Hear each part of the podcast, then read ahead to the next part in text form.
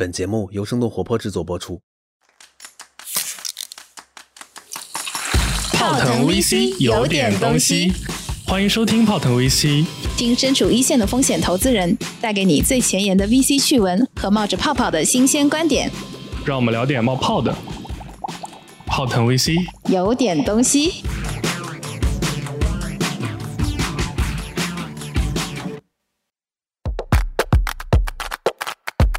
大家好，欢迎大家收听我们今天的泡腾 VC，我是长得好看了不起的吃喝玩乐投资人 Momo。我们这是一档全新的、毫不做作的创投圈内幕节目。简单的来说，我们就是一档油腻可爱的脱口秀。大家好，大家好，我还没有邀请你跟大家打招呼，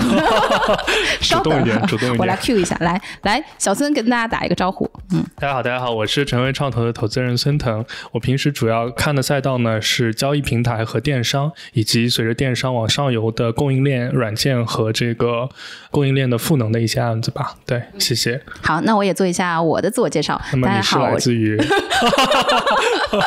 大家好，我是来自远景资本的陈默默，然后大家可以。记得我是吃喝玩乐 GMV 投资人就可以了。那我带大家问一个很多人一直想问你的问题，好不好？就陈默默到底是你的真名还是你的艺名？呃。陈默默是我的身份证上的大名，然后大家还有一个知道我的名字叫萌萌，是我行走江湖的花名，就是为防有的时候看项目会得罪一些创始人和 FA 小伙伴，所以请大家多担待。嗯，就跟我不熟的人就记得我叫萌萌就可以了。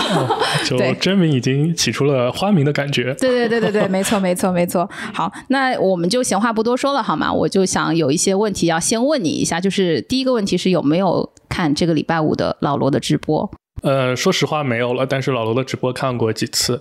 嗯，除了老罗以外，你还看过什么其他人的直播吗？是为兴趣还是为工作？呃，可以可以分别介绍一下。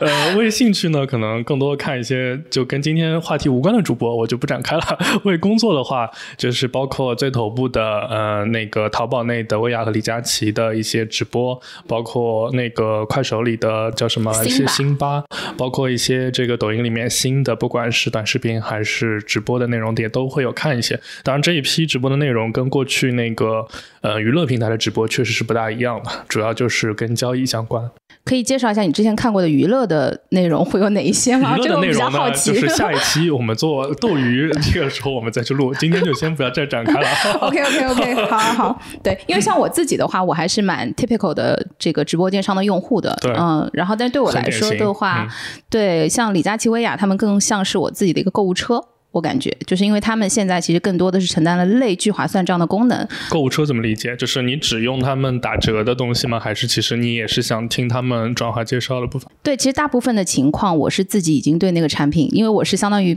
比较成熟的，刚刚说了 GMV 投资人嘛，对我对自己喜欢的东西有比较呃明确的目的性，所以有的时候我会看，如果是我本身就要购买的品牌的话，然后我我会在他们直播间有活动的时候去下单。对，哎，这个我要问你一下，你是怎么在？他们每天播出这个中间找到你想买的这个品类和这个 SKU 是怎么就是 precisely 这今天要卖你是怎么知道？这一看你就不是直播电商的重度用户，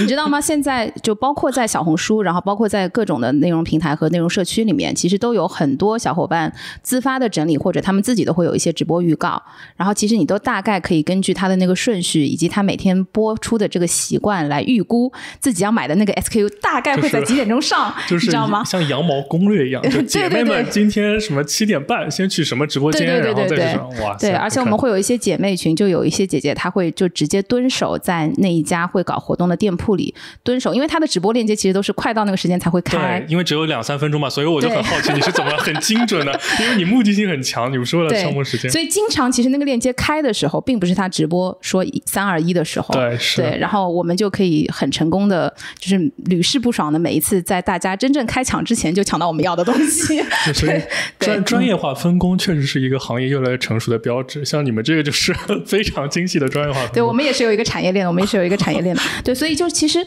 像你作为一个不是直播电商的用户，我不知道你会怎么去评判类似于老罗和这些头部的带货主播的内容的形态上的差异。我觉得，就是可能作为男性来说，就是天生的在电商消费里面是 up 值不太高，或者是处于劣势的一个群体，这肯定是没问题啊。所以你的东西也基本上是有，比如说母亲或者是太太，或者是女朋友，或者是女同事。有太太之后，女同事、女朋友可能就都不太好。对对，掌掌握家庭支出的那一部分人。对对对，得掌握家庭支出的那部分人来做一些这个比较基础消费决策。但是，呃，因为刚刚我们脑子里想的那些，不管是薇娅和李佳琦，因为他面向的主要是女性的消费者嘛。那其实像老罗这种，其实典型他是面向男性消费者的，所以我猜没什么女女孩子会去看他的直播。怎么总的来说，就我觉得就是还是现在的直播电商，就是一个主播还是对应他服务的垂直人群吧。我觉得这么说比较合理一点。就包括其实我也是在嗯直播电商的这个场景里面，我举几个例子啊，一个年轻的男性可能比较感兴趣的就是时尚三 C 品，难道不是漂亮的妹妹纸吗？买东西呢，就去掉了那一层了。那一层是在娱娱乐直播，我们来展开讲。对，消费直播这里就是一个就是新的三 C 品，不管是新的这个耳机，各种各样的耳机，或者电脑、手机，对吧？真胖老罗他这个是他主力的领域。另外一块其实是直播电商很大的一块增量，就是在古玩、文玩、字画这个领域，我猜女生涉及的应该不太多。但其实最最核心的主力，恰恰是中年男性。对，在电商市场上过去的空白人群中。年油腻男性，或者有没有腻不好说吧，反正中年男性，他们其实是这一块增量。因为淘宝直播去年大概两三千亿的规模，大概有三分之一的新增量就是来自于这个中间这一个人群的中间力量。而且这部分在过去的图文和其他的内容电商里面，其实并没有得到很好的服务和满足。刚刚你提到了一个比较关键的点，是在于直播电商本身的这个变现效率和它的转化，其实很大程度上会取决于这个号或者这个 IP 背后的粉丝的集群。就其实我们如果看去年的直播电商数据的话，我们会发现，理论上高富帅、白富美比较多的抖音，它其实去年的直播电商的变现的这个规模是不如快手的。对对，然后淘宝爸爸不用说了，它应该是直播电商的第一名了。对，你怎么看？就是快手本身的这个电商变现，其实有一点超乎我们预期的这样一个情况。我觉得从一个特别专业的角度，或者说是嗯特别严谨的角度来说，嗯，我们今天提到快手成交的很多的 GMV，其实不是它快手电商带来的，而是实际上是快手流量带来的。它的成交，它的落地页，其实在其他平台，比如说快手最早的时候，它自己没有电商架构的时候，其实它所有的成交其实都在淘宝成交。所以你说这个 GMV 是谁的？严格来说，这是淘宝的 GMV，你不能说这一部分 GMV 算成两遍。但确实是我们看到快手的流量给这个这个应该说这个市场带来的增量是巨大的。那我觉得所有的东西拆出到只商业逻辑来判断，就可以这样来想它。在图文的时代，可能从落地页到购买的转化率大概是百分之一到百分之二，这个是一个 general speaking 的一个平均值。但是呢，嗯，直播这种新的交易模式，使得它的那个交易转化的这个概率极大的提升了。可能变成了百分之五到百分之七，那从百分之一提升到百分之五，其实是五倍的这个转化的效率的提高。我刚刚讲的这个数据，主要是引用在比较成熟的电商平台他们的数据来展示来看哈。所以这第一步就是直播电商本身这个功能它提高了交易转化。那第二步就是看谁的流量更精准一些。就像快手的，可能它因为电商，我们我们在现实生活中在电商上成交的商品本身就比线下流动的商品加价率更低，或者说是更具有性价。比吧，比如说以服装这样的典型的非标品为例，可能线上的加价率一般都没有超过两倍的，都是在可能现在只有一点三到一点五，就是工厂出来的衣服，确实它就加到一点五倍就给卖给你了。但是我们在线下，不管是你能想到的所有的品牌，即使像 Zara 这样的品牌，它也很难低于两倍。那像我们国内的一些传统的服装品牌，我们就这里不点名了，它基本上平均的加价率就是七倍往上走。所以线上的人群或者线上大家想到适合的成交。方式还是要具有性价比。那快手的人群恰恰就是这个，我们不管叫它下沉也好，或者是更具有烟火气来说，它本身就是更加适合。所以这个东西两相一碰，我觉得。迸发出的这个生命还是很旺盛的。当然，今天我们看快手内部真正完成的 GMV 离淘宝还是有很大差距，这个也是一个现实情况。因为刚刚聊到快手，然后最近我们其实看到快手做了很多动作，都是跟明星相关的。那过往的话，其实我们讲到快手，可能会联想到一些类似于小镇青年或者下沉人群。那这两年呢，我们看到其实抖音和快手，一个是从内容的角度来讲越来越趋同了，就是抖音上其实出现了一些感觉很快手风格的内容。那快手本身也在往就是。比如说去 pitch 很多的明星啊，然后一些就是更网红化、抖音化的一些内容，也逐渐的在这个快手平台上在露出了。那讲到明星，最近我们看到很多明星，就当然老罗，我们也可以把他看作是一种类型的明星，对对对对对，网络英雄，对对对对对。那明星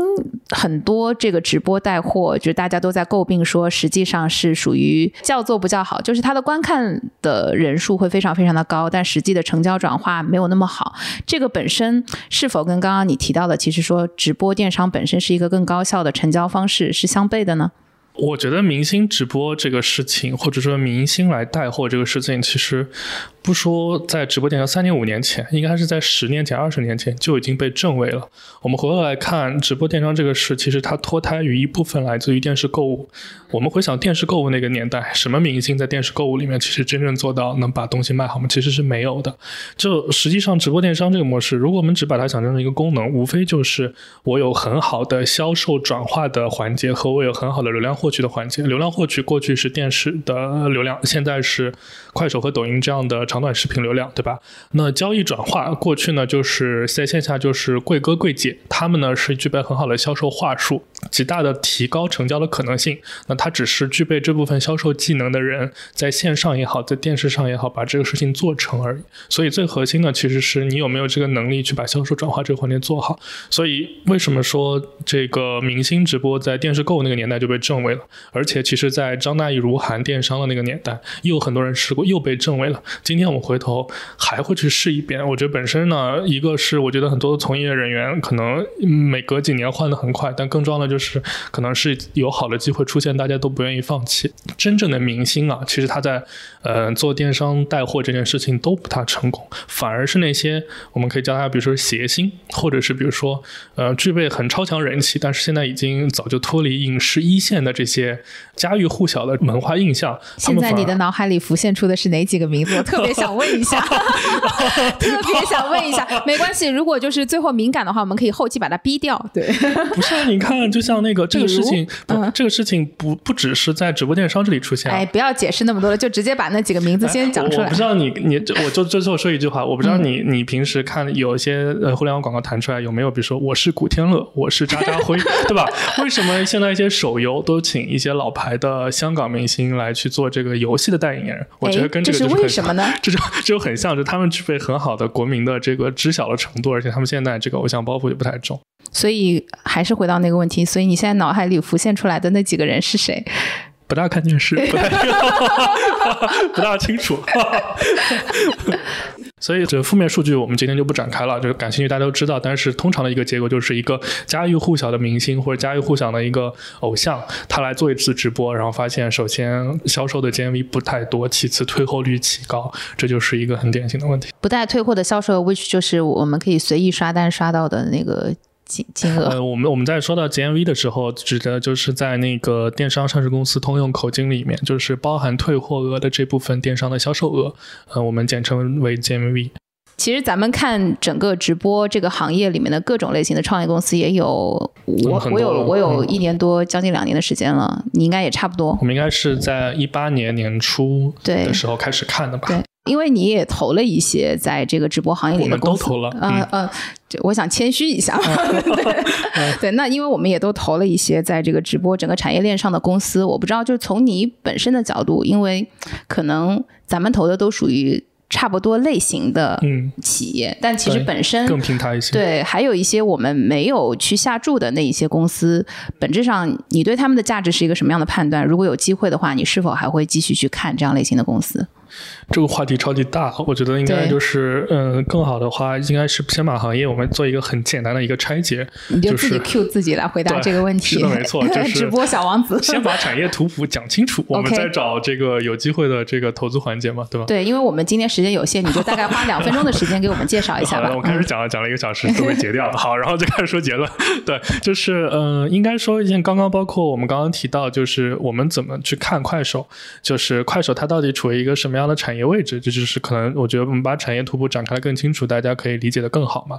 其实呃，所有的电商生意本质上就是要有近似于无穷或者稳定价格的流量进来，所以首先要有一端就是流量从哪里来，然后第二个就是电商平台是谁，然后第三个在电商平台的屋檐下，呃，有哪些服务类的公司，最后呢就是中间的品牌，就是当然品牌不一定是在电商上卖，但是有没有一些特殊的品牌会在这个电商的或者直播电电商里出现，最终就是到消费者。我觉得这个链路是特别清晰的。那在不管是我们过去的淘宝还是这个京东，它都是标准电商平台，即流量都是要靠来自于外采的。其实即使在淘宝做成全球无一吧，不能说是中国万能的淘宝，对万能的淘宝，就是全全世界没有可以跟它对标的这个，而且创新主要是发生在它，在这种情况下，它的流量还是有非常高的比例是来自于外采。这外采不单单包括就是它去投一些广告流量，或者是投一些品牌，就是投 SKU 的广告带来的带进站的流量，更多的是包括淘客联盟，它去各种在页互换、App 互换来的流量。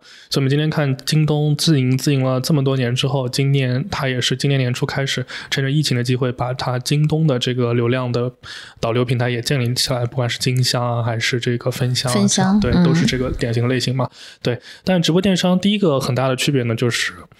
嗯，直播电商因为它是一个看长视频的消磨时间的方式，所以其实它有还是有挺高自身流量的，或者内生性的流量的。这个跟过去电商真的不太一样。电商过去都是，比如说我今天想买这瓶水，我去电商平的 App 上打开来看去搜。但是直播电商就不一样了。我在看李佳琦播的时候，他跟我说这个啤酒特别好啊，怎么样黑啤或者怎么样，我就去下单了。这个事情其实是一个偏向于被动式的一个购物吧，或者是。所以这个是不是也是直播电商我们会看到？大多数的品类的退货率都会比电商的品相要来的更高的一个原因。冲动消费是退货率更高的一个原因，对我觉得这么说可能更加 make sense 一点。对，是的。然后第二个环节就是，呃所以其实我们想，抖音和快手其实它应该可以理解成近似于无限流量的一个流量池或流量来源方。所以其实他们这些流量巨头不仅仅在做直播这件事儿，其实直播是已经是门槛相对来说很高，他们发力比较晚的。所以在再下一层呢，就是淘宝这样的这个交易平台。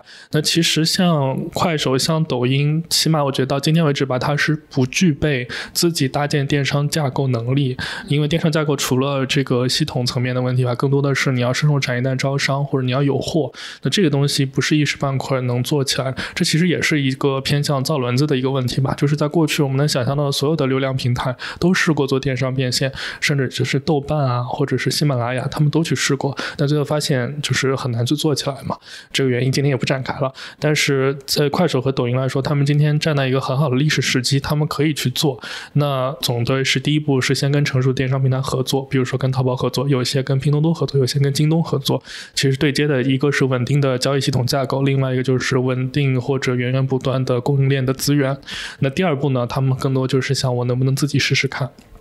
那抖音是比较明确的，就是我从系统层面要自己做架构，自己来做这个。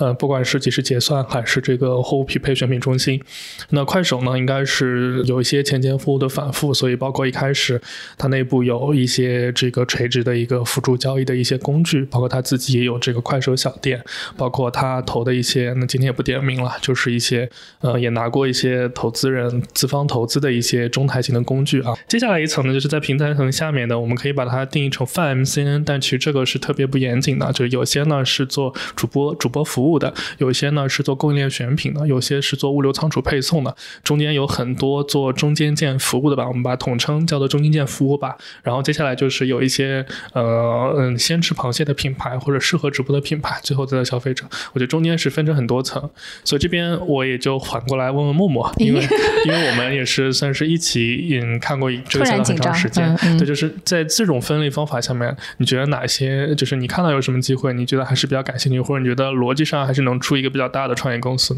嗯，因为我自己算是那种风险偏好比较低的类型的投资人，就是我一般就是很少投纯流量型的公司，因为我觉得流量型的公司胳膊拧不过大腿，大家 eventually 如果真的是要去 PK 流量这方面的优势的话，是很难去跟真正的巨头竞争的。这就是我们比如说前两年我们看到有一些移动互联网公司，它有一些很好的 idea 出来做了一个很优秀的产品，但很快比如头条、爸爸一跟进，然后这些公司可能 就很快的就销声匿迹了。对对对，因为永远用户都是会往那个最有资源的平台呃去涌涌去的。马太效应。对，是的，是的。所以我自己的话，就是前段时间我还跟另外一个媒体的小伙伴聊，我说我觉得有可能品牌会是直播整个产业链上最好的价值沉淀点，或者是有可能品牌会是整个直播产业链上投资人最容易去把握的一个价值沉淀点。因为内容本身的质量，其实说实话，我们是没有这个专业去评判的。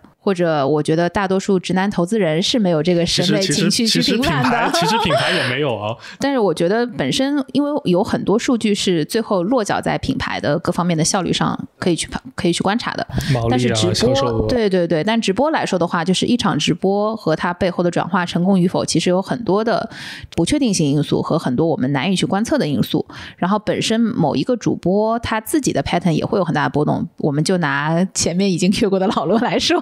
对对对，所以我觉得可能对于投资人来说，最好把握的是从品牌的这个视角去观察到的一些数据吧。对，我感觉我们产生了第一个分歧，就是 就是请讲，就是呃什么值得投？呃，在谈什么值得投之前，我们先把什么不值得投，我们的观点先也一起输出一下。就是你要先 拍掉，不不不，就是呃什么不值得投？就是我们先聊一个问题啊，就是当然没有结论，就是在今天的互联网格局之下。有没有可能出现一家直播电商平台型的公司？淘宝创业公司？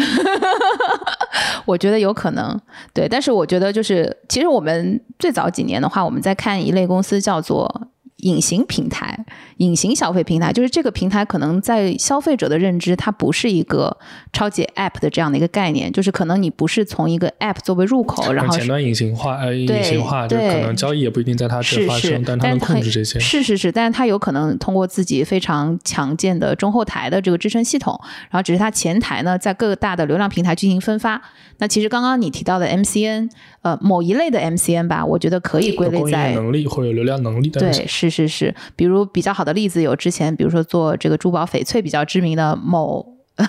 某公司、某企业，对，因为不是我们 portfolio，我们也不给他打广告了。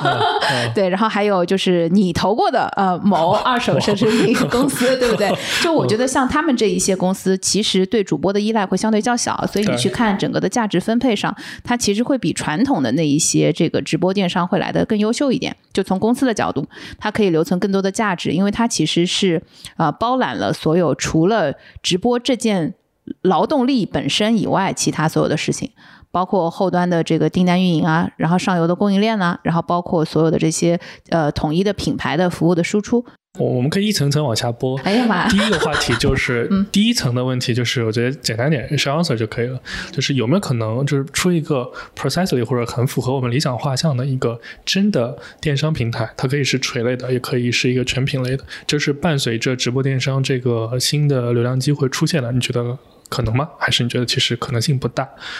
专业投资人看自己专业判断能力啊。那感谢大家收听我们这一期的节目。对，我觉得是有，而且已经被证明了。对对对，我觉得在有一些就是比较优秀的品类里，是有可能出现这样的机会的。就是你觉得全品类的，首先是没有可能。全品类的，我目前持比较悲观的态度吧。原因一句话，因为我觉得全品类的流量。去建立这个流量池的壁垒太难了，对对对。或者说换句话就是，获取免费流量的这个时间 timing 早就已经过去了。那垂类的直播电商平台有没有可能呢？那这也是我们也是伴着一个问题嘛。所以呢，我就还还是会问问默默，你觉得哪些垂类可能会有一个平台机会？我觉得像你们投的那些垂类就很不错，我们投的也挺不错。就我觉得，因为有很多的垂类，它其实。整个的订单和履约服务当中，还是包含了很多呃，现在传统电商平台所没有能很好服务的这样的品类。对对对，我觉得这样的类型的公司是比较对创业公司来说是比较有可能会去破局的。那当然有个大前提是说，这个品类本身它自己增长的 momentum，嗯，是还不错的。对对对对对，比如刚刚你 Q 到的就是呃以前对或者以前对没有被特别的服务好的这样的一些中年男性，对吧？嗯。样有可能这样的。所以，比如说，如果给可能出垂类电商平台的这些品类去画一个画像的话，你觉得怎么画比较合理呢？比如说，我脑子里想到就是一些，比如说我们把它定义成非标品，或者定义成在图文的年代没有被很好满足的一些东西，或者是这个通过眼睛看可以极大的提高成交的这种可能性的，还是你觉得什么样的品类更适合直播一点？我觉得你已经把它的特点都已经基本上 Q 完了，那我就重点讲一下我自己可能会去比较关注的一个点吧。因为我觉得现在就刚刚咱们讲过了，大前提是流量嘛，流量转化。那对于创业公司来说，其实获取一个大型的流量是比较难的。然后在大型的流量基础上去做高转化的品类，本身也不是它的优势。对，然后所以就是为什么要看非标，就是这个原因。嗯，然后非标的人群又是过往在这些大平台上没有被特别好服务的。对，所以我觉得它是一个，其实是个因果关系，就是无论如何只能从这个角度去破局吧。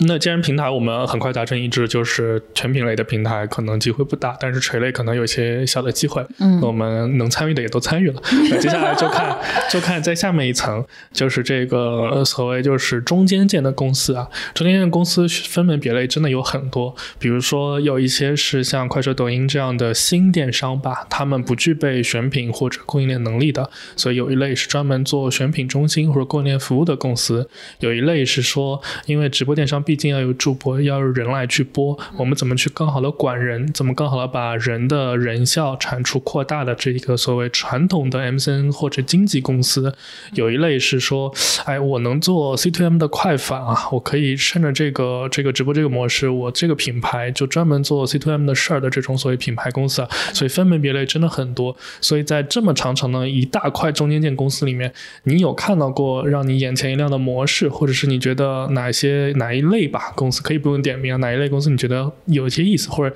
哪一类公司你一看就觉得哇，这种垃圾做不做不长，它一定会伴随着这个这个什么冰消雪融的？你觉得嗯，可以点评一下？对，因为其实刚刚你提到那几个类型的公司，说实话，当时他们刚出来的时候，我去聊，我都觉得还是挺有意思的，因为他们确实提供了不管是主播这一端，就是直接 to C 的内容端，还是平台这一侧都没有办法去提供的价值。然后他做的恰恰是不管。是平台还是这些主播，就是这些 CP 自己所最不擅长的事情。但如果我们把他们做的事情去切割开来看的话，有一类的公司，他们做的可能是相对来说最没有差异化的，或者是说他们提供的价值是很难被比较和判断和证实的。比如某一类的公司，上游和下游都是一些蚂蚁雄兵，但是我们现在看到的现象是，其实，在不管是淘宝还是快手、抖音上，本质上。大规模成交的还是大品牌和大主播，长尾的这部分的量实在是太薄弱了。如果是依靠这个 momentum 的话，这样类型的创业公司其实很难拱起来，因为它本质上还是做了一个平台的事情，但它的两端都非常的缓慢，然后以及它的两端都是属于迭代会特别快的。就不管是从主播的角度，还是从这个品牌新品牌小品牌的角度来讲，所以它是很快容易被后来者。干掉 或者容易被后来居上的，对，所以这一类型的公司，我们在它的价值上判断，嗯，不太看得看得清楚。对，那就是嗯，直播电商这个语境下面，那其实它的流量就是由一个个孤岛所构成的，这个一个个孤岛就是所谓的主播了。大主播代表大流量，小主播代表小流量。但是我们从很客观的数据来确实来看到，就是就以淘宝为例吧，从淘宝一七年的淘宝到二零年的淘宝，是流量集中的问题非常非常明显，就是像你。说的在两端在集中，一端在流量侧主播这一块，基本上薇娅和李佳琦就把后面第三到第十名吊起来打，然后一到十名比十一名到九百九十名都大。然后另外一个就是从品牌端内内侧也是，因为淘宝这几年都是还是在一个大的扶持大品牌、抑制小小商家的一个大品牌主声浪里面。嗯，除了第一波吃到螃蟹的一些白牌的一些品牌，在刚开始的时候还确实还不错，量比较好。到后面当大品品牌纷纷入驻，特别是今年疫情开始之后，嗯，强者和强者握手，就是李佳琦、薇娅去接最好最好的品牌、最好最好的供应链价格的东西开始播，然后吊打剩下所有的，不管是主播都还是这个。所以你觉得在流流量侧这个格局，你觉得就是长期来说，直播电商最终，如果我们谈中局的话，它就是像现在这样一个强者恒强，即使在中间件这个环节是强者恒强的这么一个结果呢？还是你觉得它其实也只是一个暂时的过程？有一个很有意思的现象，我们没有发现有跨平台的大主播。对，都是内生在某一个平台，就是抖音有谁，快手有谁，那个淘宝有谁。对对，所以就基本上他们的呃，之所以成为就是李佳琦和薇娅之所以是今天的李佳琦和薇娅，其实也有一定的这个历史原因，也有偶然性。对对对，一一定的偶然性和一定的必然性，就是可能必然性是来自于他们确实呃自身还是有很多其他的这个现在我们去看腰部和尾部的主播所不具有的一些特质，他们。自身本身的内容性和他们的这个销售的属性，都是远远远的凌驾于素人主播之上的。对，但是本身我觉得，其实刚刚咱们有谈到一些关于品类的问题嘛，嗯，我觉得有可能就是在其他的呃货更强势，然后内容和主播更弱势的品类，还是会有。更分散的这样的，因为货在谁的手里，成交就在谁的手里嘛，就有可能它不那就又回到了一些很特殊的品类，比如说 二手奢侈品，比如说文玩珠宝，比如说车 车或者房这样几刀三价的，或者家具这样家具这样的一些超级非标、客单价也高的东西。对，其实或者这么说吧，就是李佳琦和薇娅，我觉得他们算是内容品牌，然后。车房，然后或者是一些其他的垂直类目，然后它可能会存在一些渠道品牌或者是商品品牌，对，然后用户认知的是哪一个品牌，用户就会朝朝哪个方向去聚集。所以回过头来，中金件，你也觉得跟平台一样没有任何机会吗？还是你觉得那些还是有机会的？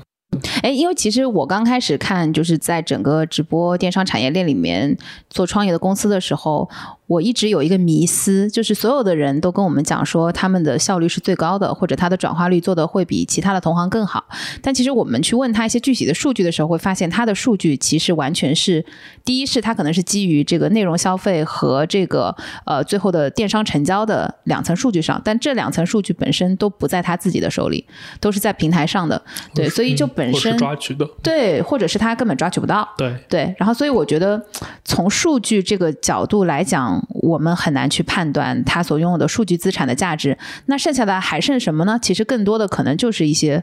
真的是粗活累活了，更偏运营和一些更重的东西。我随便说说，比如说它真的是货这一端供应链这一端的效率比别人更高，或者是它的电商运营做得更极致。对，就所以我现在能看到的创业公司一定能沉淀下来的价值，都是那一些更偏 hands on 的一些粗活累活，而不是重运营的一些对，而不是他们。就是可能出来融资的时候会说自己所拥有的数据资产，对对，这个是我一直都还蛮 confused。但是有可能就是那一些自己出来做在自己的平台上做直播的，和在自己的平台上去做转化的公司会不太一样。比如说我们现在看到大家都看到了直播电商的价值之后，有很多垂类的电商都开了直播的 tab，但可能其实做的都一般般。对，但是也有的公司它跳出来说，哎，因为我有了这个内容的输出，所以其实我本身我的 DAU 有了更好的增长，然后以及这一些增长的 DAU 带来的每日的其他品类非直播品类的成交也有在增长。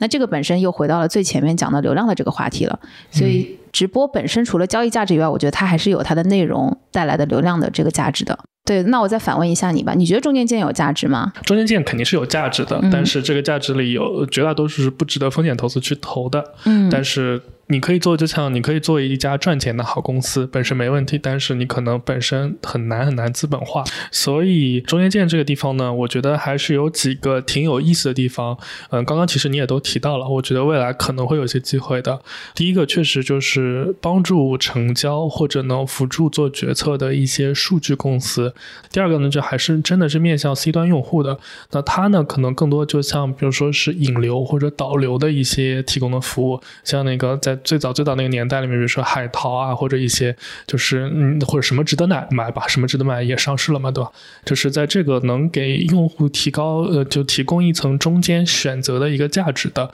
这种这个创业公司，可能也会有一些机会。然后另外一种呢，就是它纯粹为这个大的电商平台或者流量平台服务，它来做一个选品中心的功能。或者这个本身虽然火也很重，但可能创业公司也会有一些机会，而且它这种领域更容。容易拿到平台本身对它的投资，所以如果有创业公司能依据原来在成熟电商平台里面的经验来把这个事情做起来，我觉得也不是完全没有可能性。其实我们刚刚聊了很多，都是关于直播这个产业链里面的各种类型的创业公司嘛。对，对，我们现在要不来聊一下那个主播们的客户爸爸吧？对，有没有看到什么类型的品牌，或者是有没有看到什么类型的公司是比较适合在直播这个领域里面异军突起的？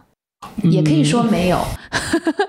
嗯，我会觉得就是因为就是在最一开始的，就是直播电商里的一些很多的白牌货，因为他们没有所谓，就是因为他本身只只要比成本价，他自己有有的钱赚，他们就可以做这个生意。所以一开始呢，这个偏向于一种草根的狂欢，这个有种百元店的感觉。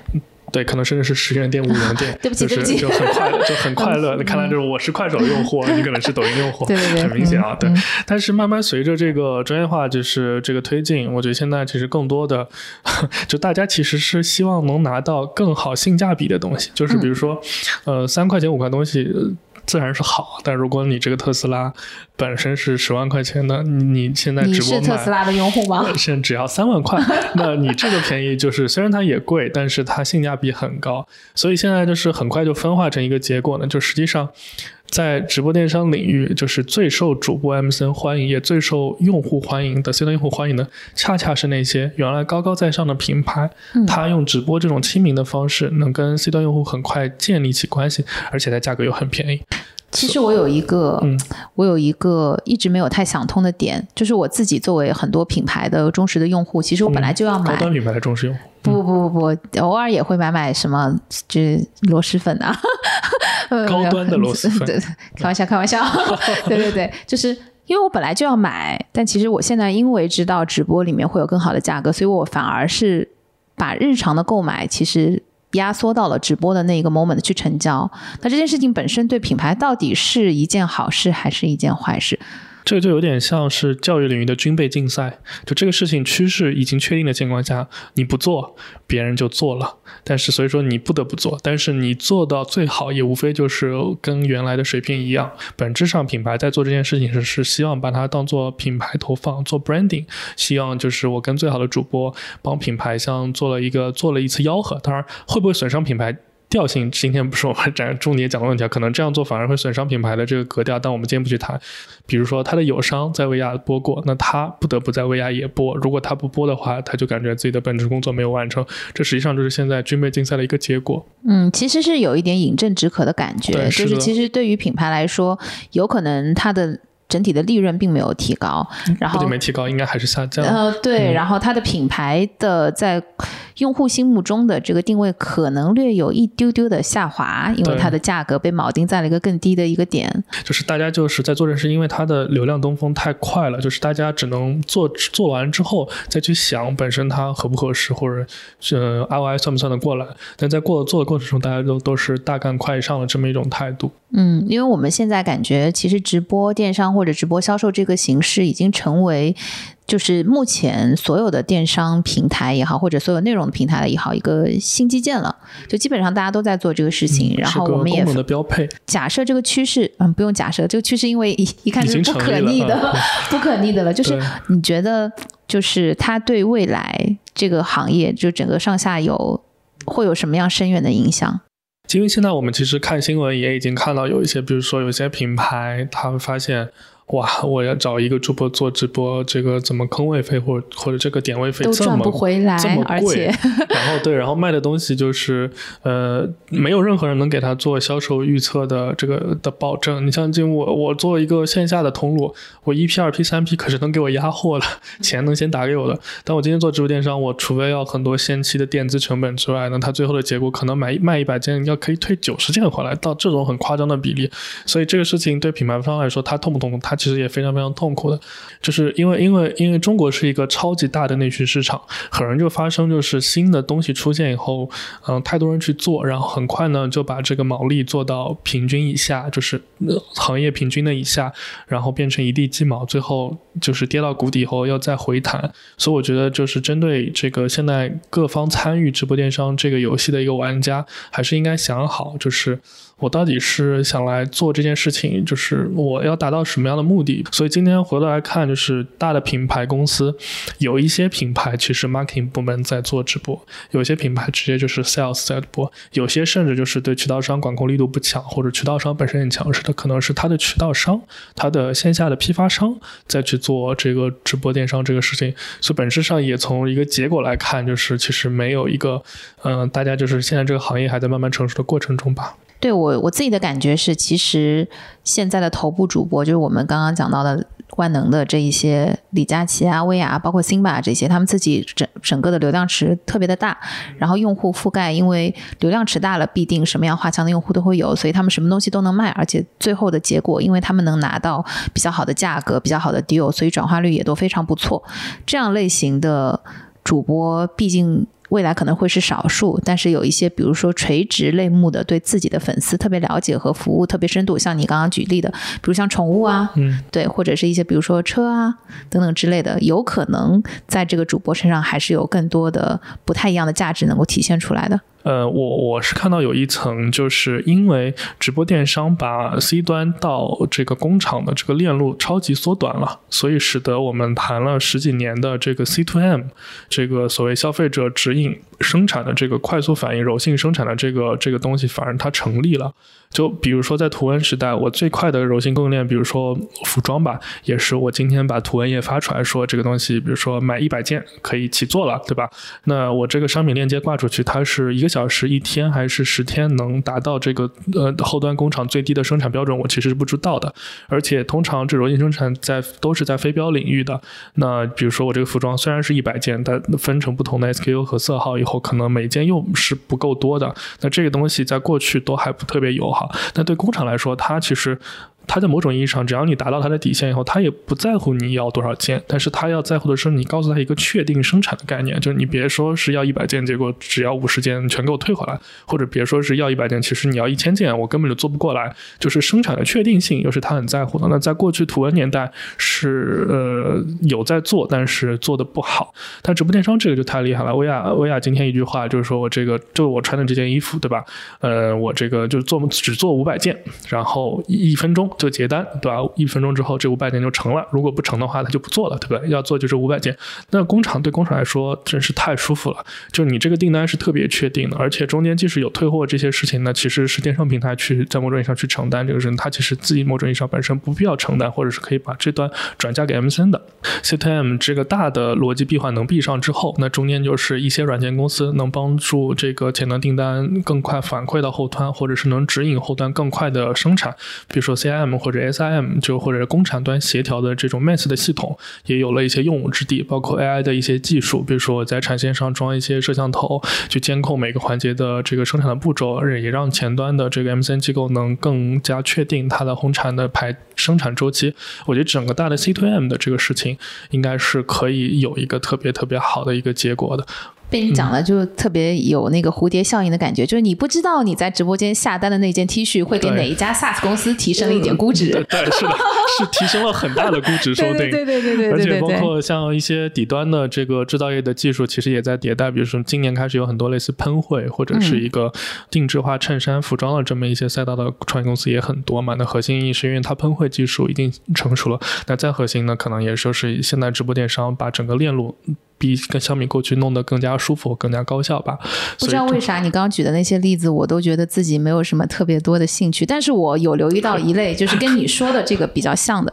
但它算是另一类的 C to M 吧。就是你有关注到疫情期间有很多爱心助农的直播吗？有啊，对对，其实原产地。就是直播电商给原产地和那个就是叫产业带带来的一些深远的变化，我觉得还是蛮明显的这个趋势。对，就按照我们大逻辑框架里，其实农产品 就是典型的超级非标品。对对对对对对。然后，而且它它是整个链路被大大缩短了之后，是真的能够提升产业效率的。因为农产品本身它还有什么保质期啊、新鲜程度啊、损耗啊等等之类的，然后运输啊等等之类的。对，所以现在其实通过这个集单的效应，大大的提升了整个链路的效率，我觉得还是挺好。好的。所以最后一个问题就还是要回默默，就是因为 我们已经把前面品牌上面一层上面所有的问题都已经讲完了，就只剩品牌了。就随着直播电商出来，它有可能出现一类，就是一些新品牌、创业公司的品牌，它就是伴随直播电商出生而出生，或者是在直播电商这个通路里，它可以卖的特别好的，有可能有存在吗？是因为我刚刚有讲到我自己在直播电商里购物的这个习惯嘛，然后我觉得那种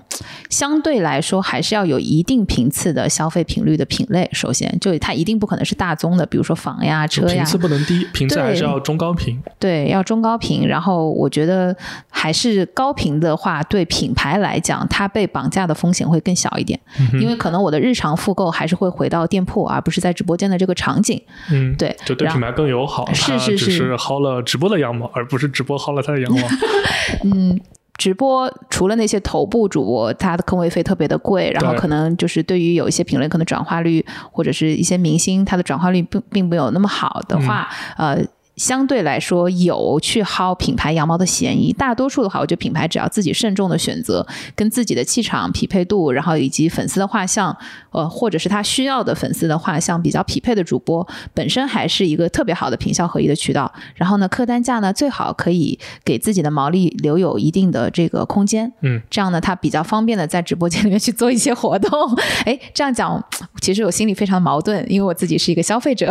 我不愿意被品牌薅我的羊毛，对。但是我从这个公司的角度来讲，我觉得，嗯，他自己在定价的时候还是要关注这一点。道高一尺，魔高一丈。对对真的产品力很强的东西，毛利再高，你还不如买，比如说奢侈品，对不对？因为我上次聊过。有几家品牌类的公司，就是他们也很积极的跟进了，因为别人都做了嘛，所以他们也很积极的跟进了一些主播的直播。但他就会发现，真正要去做活动的时候，因为他毛利空间定价的时候就留的不够，所以他的活动力度就让人感觉对，让人感觉上好像活动力度不够，其实他已经可能把底裤都已经嗯，